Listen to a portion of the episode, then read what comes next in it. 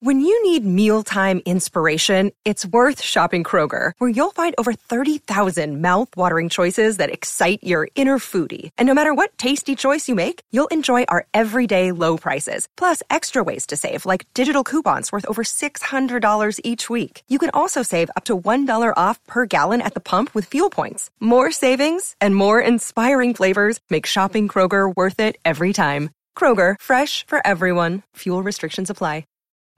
Hey, hey, I'm Jimmy Bullard, and this is me old mucker Fenners. We're back together, son. How are ya? Hi, Bully. Great to be back working with you. What, what we doing here, though? We're starting a football club in podcast form. The only thing we know, it's called FC Bullard. After that, it's all up for grabs. So, we haven't got any players, we haven't got a kit, we haven't got a club badge, we haven't got a stadium. Correct. FC Bullard. Welcome to the club. This is a crowd podcast. This podcast is sponsored by Julie Lowry, also known as Half Pint. To be more like Julie, go to patreon.com, search for Joe Marler Show, and become an official sponsor today. Joe Marler is a big hearted man, and he's got a podcast plan. It's the Joe Marler Show. It's the Joe Marler Show. Oh, oh, oh. So we're all back in the room. We've all had a little breather and collected our thoughts. So I suppose this is going to be part two with Bexy Cameron.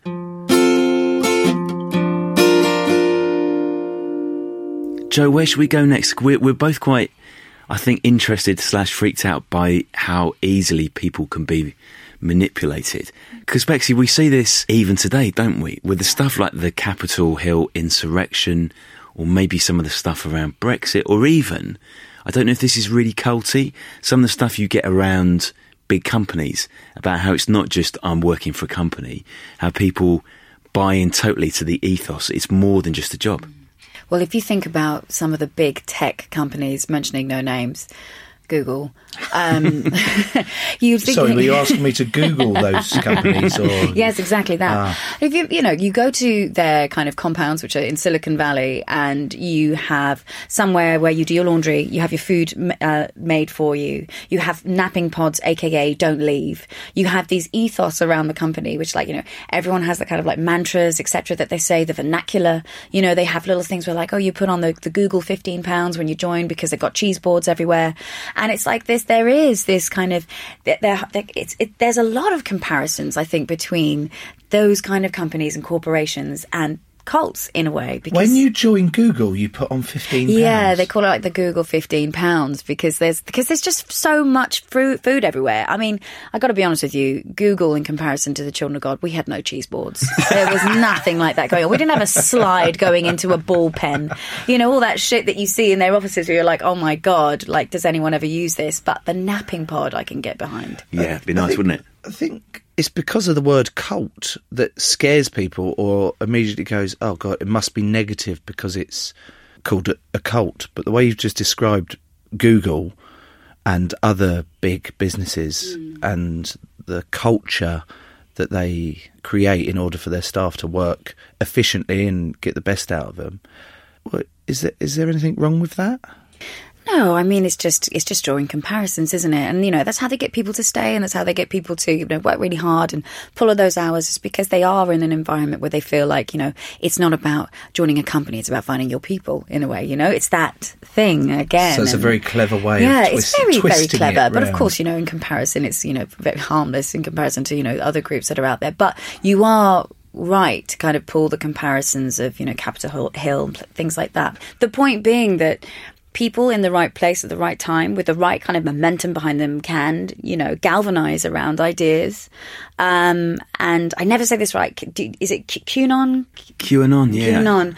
Um, Sorry. Look at look at. Sorry, QAnon. Yeah, because it's it's an acronym, isn't it? And there's a huge amount of them in the UK that have this whole idea around what's happening with governments and conspiracy theories, and it's like rising at a h- exponential rate. Um, you know, they believe that there's kind of like witchcraft and Satanism and all kinds of stuff happening behind the scenes. Look into it; it's it's, it's wild. It's totally wild. It's not Scientology. It's a more of an online group of conspiracy theorists. But like they did a, and I might get these figures wrong, but I only researched this a couple of weeks ago. So if it is incorrect, I apologise. But they were saying that there was something in, in the region of like one in four people in the UK that was starting to have leanings towards believing it, and it's like it's mad.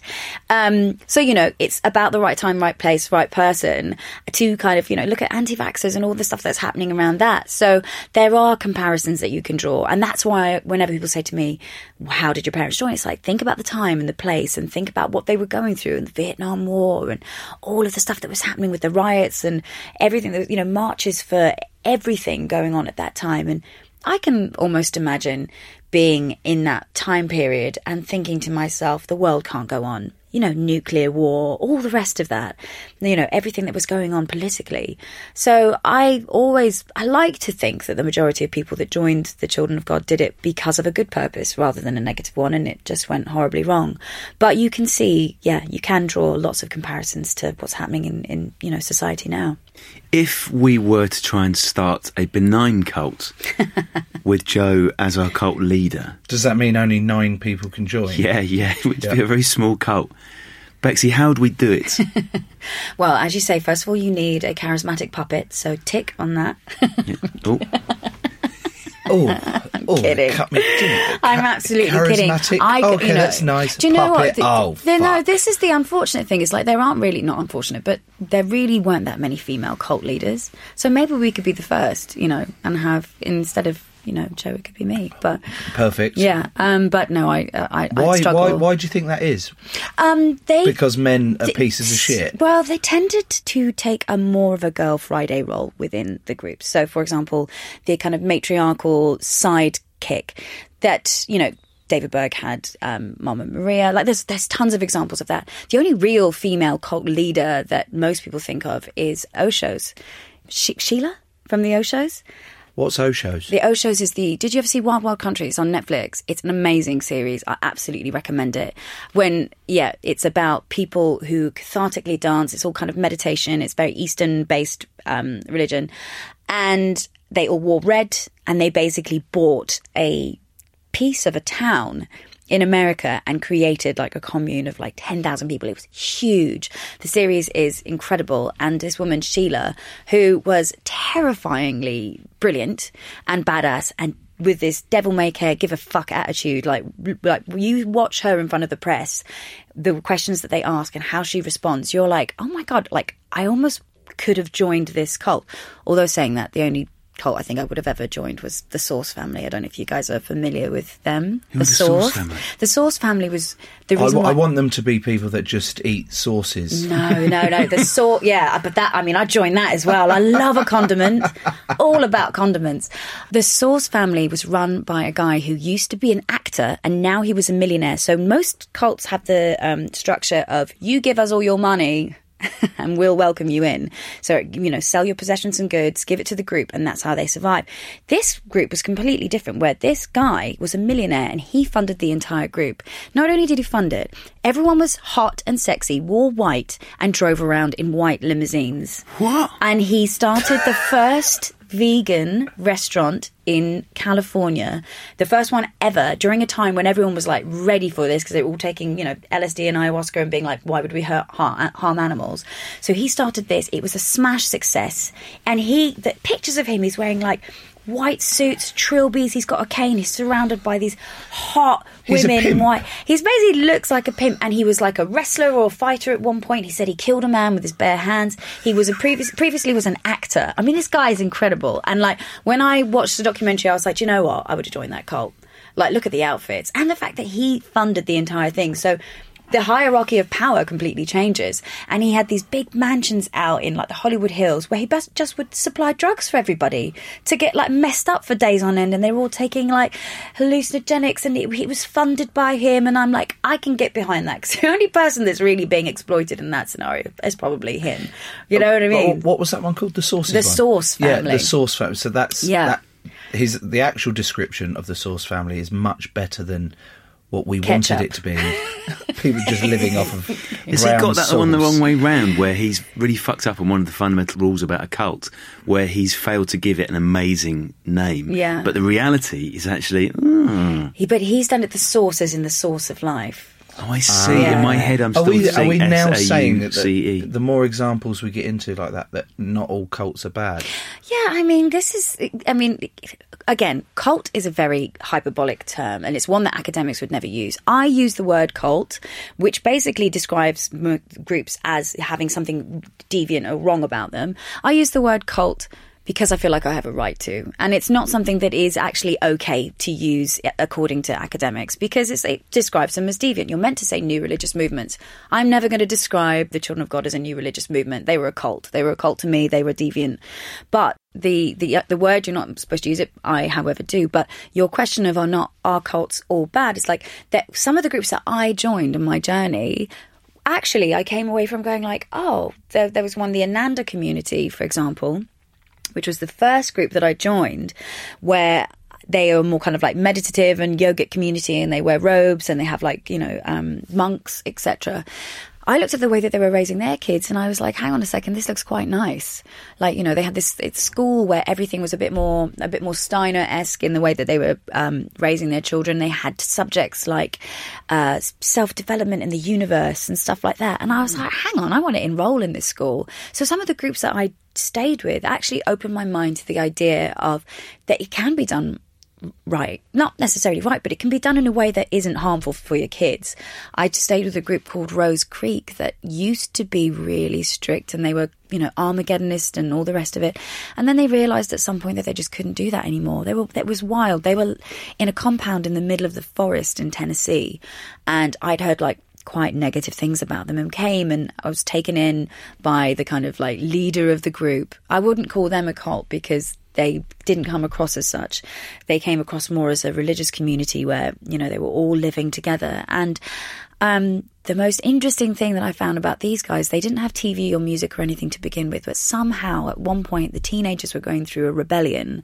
And the teenagers, I don't know how, found out about Michael Flatley, Lord of the Dance. What? In a compound in the in the compound in the forests of Tennessee. And what these kids did, who were all having to wear like modest clothing, like they were meant to be the new Israel, they all practiced the river dance in secret because they weren't even allowed to really like hang out with each other. And then one of the big gatherings that they had, like the, this group had gatherings like every week, the teenagers came in and I saw a video of this, and even talking about it now gives me goosebumps because the guy who was the leader of this group said to me, I've got something really amazing to show you, and put this bit of VHS footage on. I don't know how they filmed it, whatever. And these teenagers come in proudly. They turn on a tape of the river dance, and all of a sudden they start dancing around with like this magic syn- synchronicity in absolute like powerful like they're still wearing their modest like you know new Israel clothes, and they're doing the fucking river dance. And this is I'm like what? Like my mind was blown. I was like, how did Michael Flatley get into this cult in Tennessee? uh, anyway, the the guy who was the leader of the group at that point said to me, we realised on that night that we were constraining our children and we realized that we needed to change because this was a proud moment for these teenagers of being like this is us like this is us and they did it through you know Lord of the Dance, which sounds weird, but it was so powerful. So they changed the way that they were treating their kids, and they'd started letting them hang out together. They started letting them wear normal clothes, and they essentially just became a community that was intentional community of, on a farm and was, you know, allowed music, allowed movies, all the rest of that stuff. It kind of, but it was a moment where the kids allowed themselves to be seen, and I think that as somebody who grew up in a cult, that's the thing that we're all I think looking for is that moment that our parents put us first and said, okay, do you know what? Yes, I get it. I get it. We do believe this, but we want to put you first. And that's what happened in this group. So in answer, this is a very long answer and I don't know how we got to Michael Flatley, but, um, but in answer to your question about are they all bad? It's like, no, they're not. There are groups out there that are putting their children first and that do know how to raise their kids in ways that are different and interesting and, you know, will be a different perspective from the one that you know an average child will have. But as long as it's not this harmful experience then you know it comes and if, as long as the intention behind it is good and from the right place i think that's what you know what we should all be striving for. I think it's mental that only yesterday we were talking about Michael Flatley. No. Um, because I th- I actually thought he owned Aer Lingus. No, you didn't. You thought What he was owned? Ryanair. Ryanair. and I was like, it was actually Michael O'Leary, and I thought it was Michael O'Flatley. brilliant Right, Joe, let's take a cheeky pause there, shall we, and get some ads. But first, let's thank our lovely patrons, the official sponsors of The Joe Marler Show. Andy Big Mac Mackay. They sound like children's entertainers from 1970s Czechoslovakia. It's John and Jacob. Jonathan, Cat in the Hat, Pratt. Stuart Wibble Wibble, Kibble. Craig Beer Keller, Keller. Stevie, not the producer, Jones and Awesome Orson Stadler. To be more like Andy, John, and Jacob, Jonathan, Stuart, Craig, Stevie, and Orson, go to patreon.com, search for Joe Marler Show, and grow the show.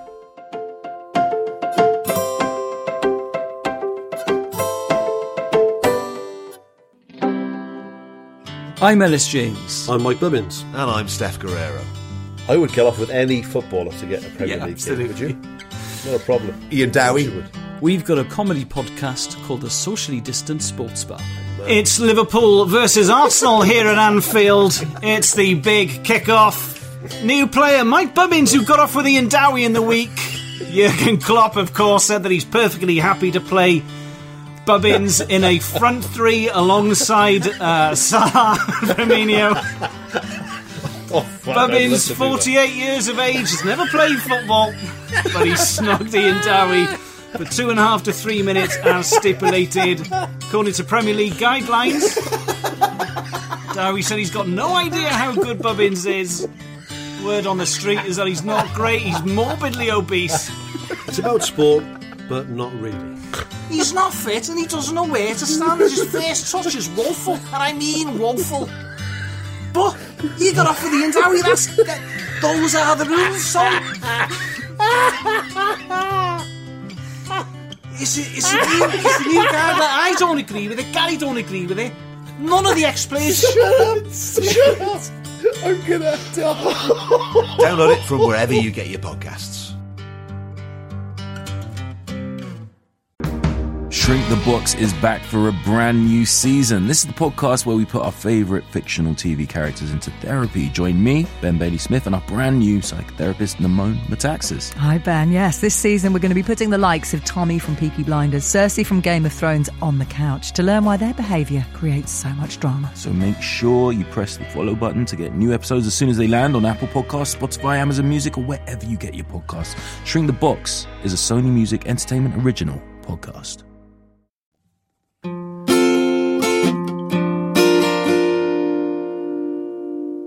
Joe, those were the ads. Uh, should we get back to Bexy Cameron and cults? What about other celebrity rumoured? I say it's rumoured, but they've been linked to cults. Oh, give, give us some. You got any on, uh, off the top of your head, Tom? Well, it depends how you define cult, doesn't it, Bexy? You might help us out here. Scientology, obviously, Tom Cruise. Terrifying. I Are wouldn't. they? I wouldn't touch Scientology with someone else's barge pole. Really? No, they're, Is they don't wanna- Scientology a cult or is it a religion? I would say it's a cult. Absolutely, it's a cult because the intentions behind it. Again, I'm probably going to have Scientologists sifting through my rubbish after saying this on your podcast, but you know, I believe the intentions behind it are are not coming from a good place. You know, it is about if you've read any of the memoirs of anyone who's grown up in the Scientologists, um, which there is a, a good few. Um, you know, it, it didn't come. From, it doesn't feel like it's coming from a good place. And perhaps for the upper echelons, it absolutely works. Like if you have this network of people who are all powerful and there's loads of money and they're high tech and everything, and you're trying to get ahead, like it feels like it works for certain people. But you know, it doesn't feel like what's coming through on the intention side of things. You look at what they do with the whole fair game thing.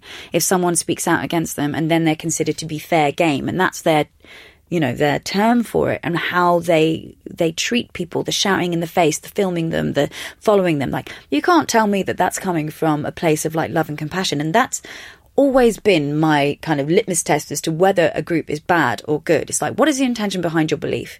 Even if you're doing something as innocuous as yoga if your intention doesn't come from a place of empathy compassion connection with humankind, if you're coming from a place of elitism, putting people down or harm, that to me, I don't care whether you believe in aliens or, you know, yoga. Where is it coming from? Where's the beliefs coming from? What is your intention behind that action? And I don't believe that Scientology comes from a place of like compassion for the planet. Is that what you get from from everything you know about them? I don't know what I get from Scientology. Except I- for fear. Well, I don't know. There's a little bit of mystery. I drive past their UK headquarters pretty much every day on my way to work Yeah, in East what- Grinstead. yeah. It's immaculate. Mm. It's it's impressive. I'm like, fuck, I just want to go in there. It looks spotless. All the like arches and uh, this massive monument that they've got, the, the tower. It's just like, oh, that looks really not cool. But I'd like to go in there. Mm. And apparently, you can. Yeah, I met the leader of the. Scientologists for, for the UK and Did you? Europe. Yeah, yeah, I did. He was a very waxy looking man who, you know, when somebody shakes your hand and it's like cold and clammy and feels like they've, Ah, like, they've been embalmed. It has, yeah, they've Ah. been embalmed. That's a really good way of putting it. Oh. But it had a real waxy quality to him, and he spoke in these kind of terms of like, it doesn't matter what route you take up the mountain, the view from the top is but the same. You know, those kind of like, where you're like, oh, am, am I, what's happening? Is that, you know, and I remember I went to one of their talks, and the woman who was on the stage giving the talk, he was behind me. And I kept looking over, and it was like he was directing her from like the seat at the back, and it just gave me this, you know. And maybe I was being a bit too, but it gave me this real feeling of like ominous kind of ness to it. And uh, yeah, he was like him and another cult leader that I met in Tucson had a very similar kind of handshake. I don't know, that's really weird to kind of Culty handshake. Culty handshake. Well, I, I can't don't know how to describe this, but let me. I'm, I'm allowed to shake your hand in a pandemic. What's- it was like that, Oh, like a claw what is that? wrapping around. But imagine if I had been embalmed, and and then I was like giving you kind of a lobster claw kind of uh, wrap around. It's just, it doesn't feel nice, does it? Do you feel violated? Let me pass it on to you, Joan. It's, it was like it was like this. Oh God! Yeah. it's not nice, is it? But Oh, this, that's do, just do like the wet f- f- fish. What, if you lick your hand first, you'll Oh, get it. yeah, yeah, Okay, that is a number one way to be a super spreader. If people aren't sure if a group or a movement they're joining, Bexy, is a bit culty, is there a checklist? I mean, I Compound can- seems to be. Compound is a good one. I can give you what my personal opinion on this would be, and I, I'm spitballing, so this might go wrong. If they tell you to stop hanging out with your friends, if they tell you that you shouldn't have any connection with your family, those are red, massive red flags. If they tell you that they, you should start giving them your money, that's a massive red flag. Flag. I think the way that I would always describe it is like you know when somebody's in an, in an abusive relationship and how they start to control a person is by cutting off all their connection with the outside world, stop dressing how you dress, controlling them. If there's any form of control within it, that's when you need to start asking big questions for sure. Um, if they're telling you, you know, like it's the contact with friends and family, I think, which is a massive one. I know, like my grandparents went through a real bereavement over the loss of their daughter. That was huge for them, you know, and cutting people off from all of the things and influences that they've had their entire life is a really good way of controlling them, you know. And as I say, the the abusive relationship one I think is a is quite a good analogy for it or metaphor, whichever one it is. Um, but yeah, if they want your money, if they want you to stop, like I remember I had a therapy session with a woman once, and she said to me, "When you're under my care, I want you to stop reading other books and stop listening to other people's advice on your mental health." And I was like, "Get to fuck," because I'm sorry. The minute someone Sorry, um, but yeah, and that and that was m- my kind of like first moment of being with her. I was like, if you try to censor what uh, what people are intaking so that you have a channel into their brains.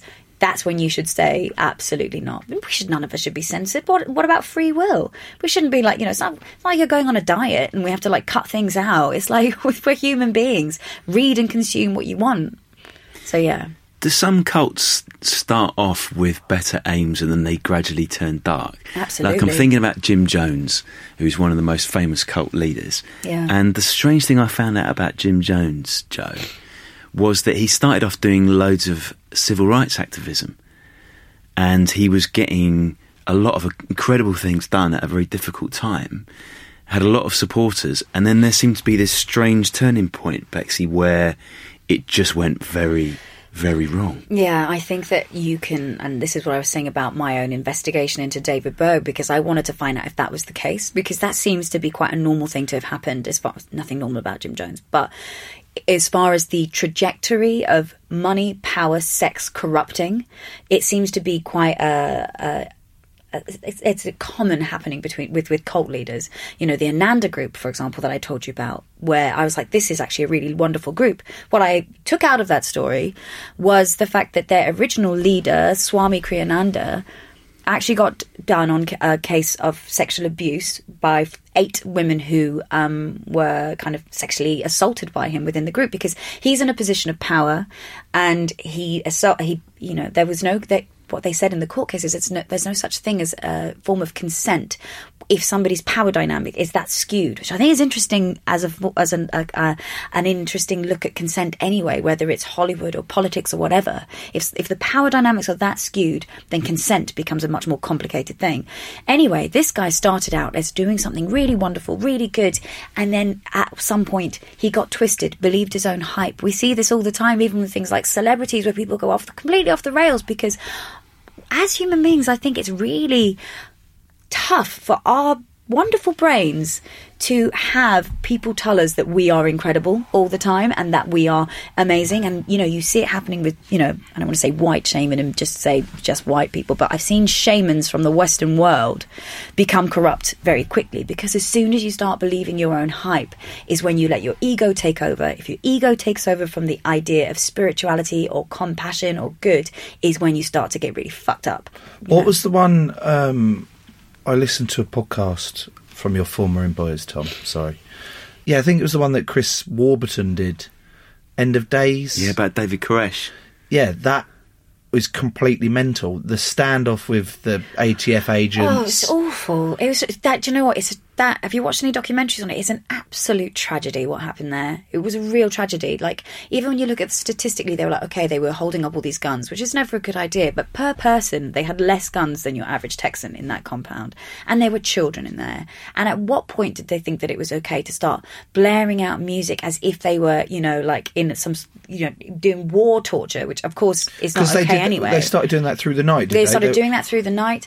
And then if you watch, and again, you know, there's lots of theories around it, but you watch documentaries on that and you see the tanks actually blowing, like, putting fire into the compound where there were children. There were children in there. I mean, like, what was going on? And weirdly for us, like, I was in a cult when that happened. I was still a kid in a cult. But they used this Waco to scare us when we were kids about what could happen because the system was so evil. So they allowed us, well, we weren't allowed to watch things like TV, they allowed us to watch that group being burnt to the ground. Bexy, just for people who aren't aware of what happened there, just give us a little bit of background on, on what the cult was, who was running it. It was David Koresh that was running it. And, um, you know, I don't know a hell of a lot about their their beliefs, but I know that they had a compound, they had children on it, and he, you know, was a messianic leader. He believed that he was, you know, a, a real prophet, and they ended up having a siege between the um, with the law enforcement, which they ended up bringing not only police but tanks in because there was like a huge um, uprising at the time. I think in the in the nineties, so it was like 93, 94, something like that, where the media's perspective on cults was like they are absolutely deviant, deviant, and they need to be expunged from the planet, and it was a huge. Obviously, a lot of them were bad, but the the way that everyone reacted was extremely terrified, and they essentially had a siege that lasted. Was it for a week? Something crazy like that. And in the end, they got stormed by the tanks. And obviously, what the government will tell you, and I sound like a conspiracy theorist, don't I? Oh my God, I had You've a real, joined, you've joined that other I cult. had a real moment just then. What the government will tell you Yeah. guys on a podcast with you guys. Um, but no, that, what they'll tell you is that you know that they that the compound burnt to the ground and the shots were fired were fired by them first, etc. Whatever happened, it was unnecessary and children died in it, and there was like two pregnant ladies in there as well, and essentially it kind of burnt to the ground. I don't even know if it, was there any survivors. There were a few people that got out before the kind of a- actual. There siege were ended. survivors. There were a couple of survivors. I think there was 15 survivors that are still around. I think it was 76, including children, died. Yeah. And there was a couple of ATF agents, Yeah. four or five ATF agents that died from it. What about the Jim Jones? Didn't that end with he poisoned poisoned- suicide? That's that's where we get the, How Kool- the- the how- Kool Aid from, right? how- that's Yeah, where the spiking the term Kool-Aid. the Kool Aid comes from. How do you, you convince someone? I can sort of get my head around convincing someone to join the cult and stay in the cult. But how do you then convince someone to take their own life as as the solution? That's what we're meant to do. hadn't they had some practice runs with that one, Mm, Bexy, where yeah. they had they basically practiced the mass suicide and they gave them the same drink without any poisoning, so it became the ritual was Yeah. there already. Yeah, yeah. It and I think the answer to your question of how do you convince someone to that? If you convince somebody that when they leave this world, that there is an incredible, magical, heavenly place that they're going to, where they're going to live in a palace, and that you are going to be with your Lord and Savior. It's in the same, you know. Again, very clumsy um, kind of connections, but in the same way that, you know, how could you convince somebody to be a suicide bomber? You know, you're telling them that at the end of this, they have like the virgins and all the rest of it, and there's this other world that they get to go to. I think there's a lot of people who get a real peace out of the idea that the end of the world is coming. You know, there's a lot of people that even now are in these Armageddonist groups where they think like, oh, if all of this is over, how incredible that will be that will be. They're praying for it. They're praying for that final day. I was listening to a podcast the other day that was um, talking about a cult uh, that kind of exists mainly on the internet where they all kind of believe that the end of the world is coming and there's all they're all talking about it as if it's like this magical moment. They're like and we're just praying that today is the day that everything ends. And it's almost like this it's you know what you could call a death wish but they're they're they're they're hoping for it. They're willing it on. They're waiting for it. It's not just something it's not something they're scared of like as kids we were terrified of it. But for the adults it's like oh my god. And i think that if you tell people that they've got this incredible magical place they're going to where they're they're the overlords and you convince them of that then it's not too far of a stretch to get them to drink the kool-aid is it? Because you know we'll have a sip of this and then everything's amazing. I still think it's too far stretched. Mainly, as in, no, you're right, the way you've described it all, but there's no way in a million years that I would be like, yeah, I'm going to drink that because that's just from my personal perspective. No, I'd rather stay here. Yeah, the world is a bit shit at times, but there's actually really loads of good and fun in the world that I'd rather stick around for. Plus, I don't think I think Kool Aid tastes like shit. Mm, it's not nice is Like, it it's like gonna- gatorade ugh no, Yeah. no thanks If you're going to, surely you A nice choose a beer or something. Yeah, Yeah. IPA or Oh, God, craft like- beer Yeah, it's In- like your last one. I have a nice, you know, dry cider. With cyanide in But it. then it's a, cy- a cyanide cider. a Cyanide. cyanide. Cyanide. Nearly portmanteau. We nearly got there. Cyanide. Cyanide. Cyanide. Cyanide. There we go. Hey, we're going out on the cyanide tonight. But do you remember? I d you know the Oshos that I was just talking Yeah. about with the Wild Wild Country. Do you know what they did with the with all the homeless people? They were trying to swing the vote in the town that they lived in, so that the Oshos could become like the mayor of the entire town. So they were politically motivated. So this, I think, is kind of genius, and you should probably never say that about like a destructive cult.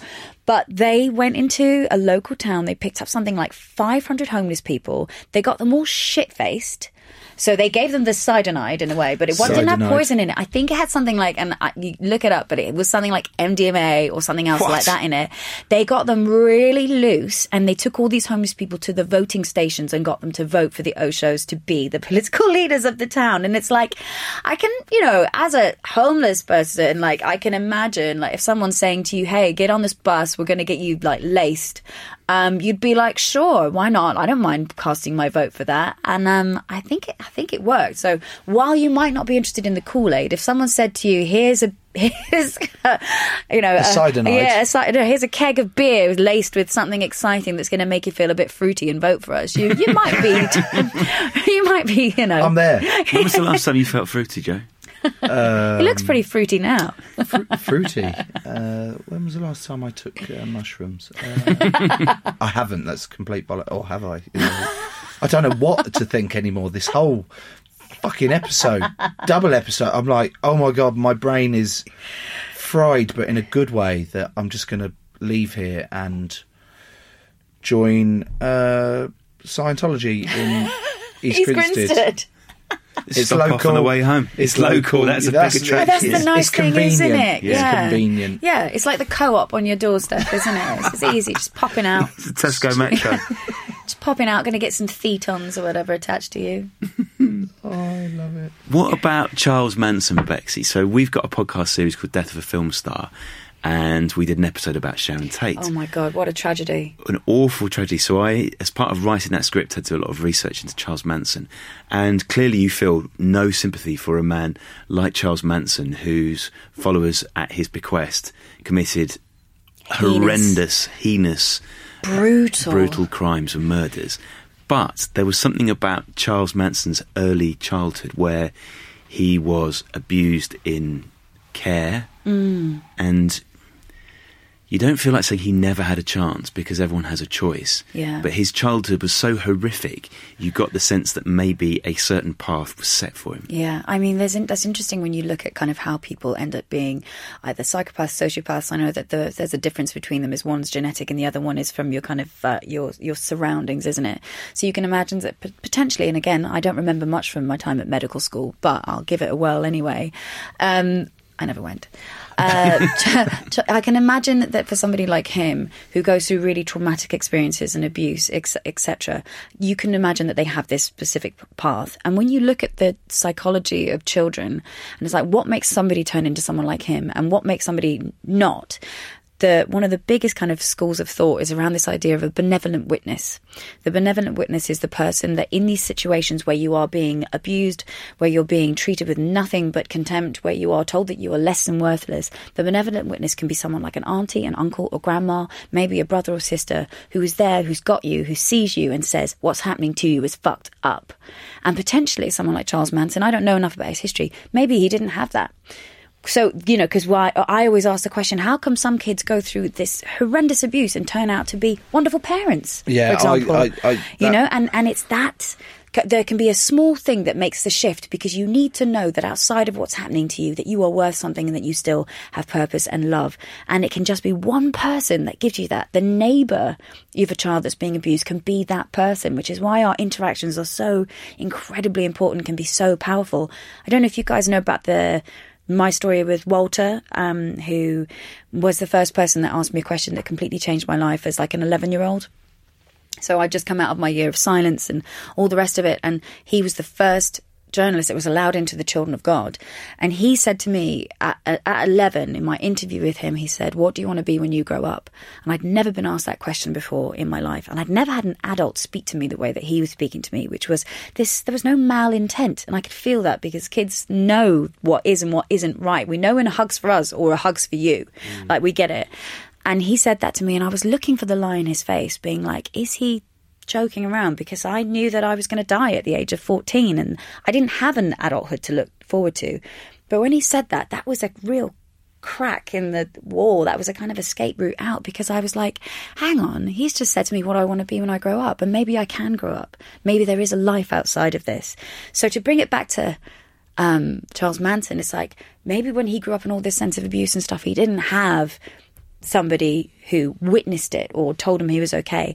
And that is horrific to think that, you know, these horrible actions come out of a horrible childhood.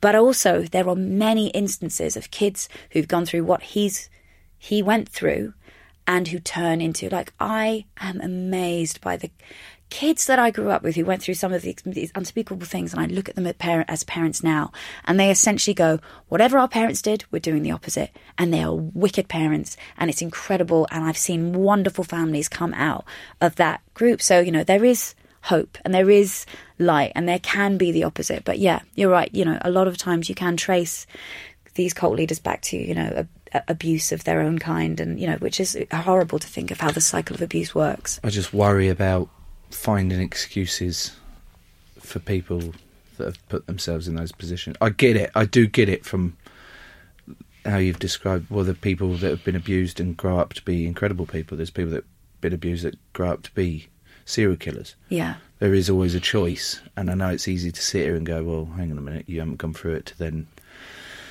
make that choice and know how hard it is." But I Yeah. sit on the side of I think Charles Manson was a bad egg. Yeah, he definitely was. And there's that.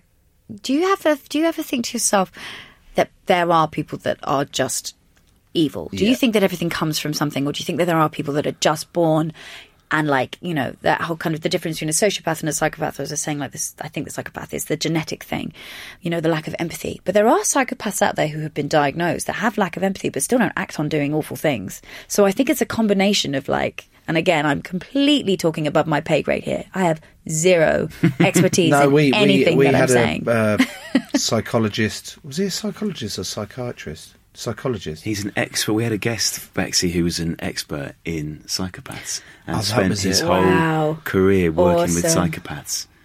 And he was talking about how manipulative they can be, and how even though he had the knowledge of how manipulative psychopaths could be, at a couple of points he suddenly realised that he was being manipulated by the psychopaths that he was Ooh, I've got working with. goosebumps. The amount of times he said, "Oh, yeah, we'd just have like a jam session." Skip the with guitars this." out, have a little jam. And I'm like, "You're sitting there with a psychopath who's like, th- and you're just jamming with him." He was like, mm. "Yeah, I know.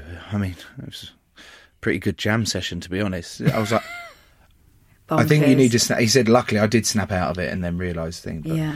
yeah, I'm, I'm with you. That it, it- there are, I think, there are people in the world that are just shit and they're born shit and genetically and That's stuff. the medical term. for Sorry. by and then there are people that are uh, shit because of a combination of things and, and stuff like that. But Do you think, Joe, you would ever be vulnerable to a cult? Yes, unfortunately, yes, I am that gullible and easily manipulated. And yet, I think that I'm not. That's is- when it's scary, exactly. isn't it? It's like when you, You- work in advertising, yeah. you think it doesn't affect you. It's like you show me one advert and I'm immediately buying whatever it is. I'm so susceptible to stuff like that. The more that you think your barriers are up, the less they are. So bonkers. Um, I don't know about you, mate, but this has been one of my favourites. Absolutely. it's blown my mind. I didn't think. I thought coming in like, would you- I'll get into some cults. Let's hear your story and all that. That and fucking just splattered all over the fucking studio. Um, and I've loved listening to you. The way you speak, the strength that you've shown. Um, Thank you. I think you're wonderful. I Thank think you're you so brilliant. much. So, thank you so much for coming on and, and talking to me and Tom. It's been an honour. Your book's out. It's out now. Yeah, is it's out now. and it's called Cult Following. Yeah. So, uh, thank you. Thank you, guys. Appreciate it. What an episode that is, Joe.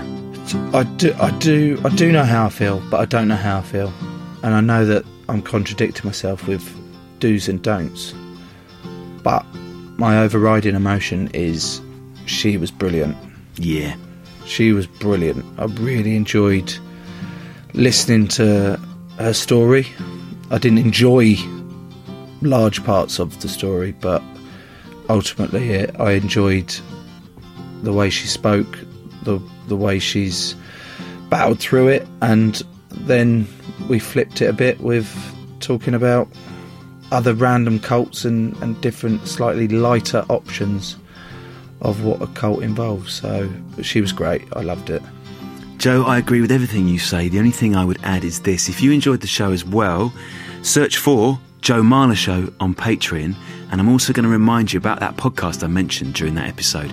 It's called Death of a Film Star. The episode I'm pointing you towards is about Sharon Tate. These are really deep, immersive stories of the film stars who we've loved watching on the silver screen.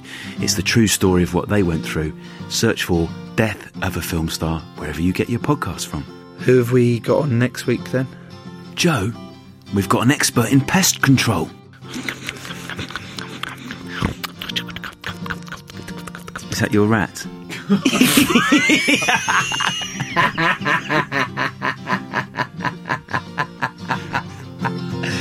yes.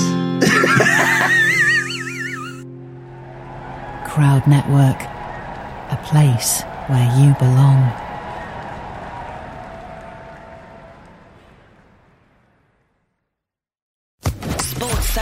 Podcast Network.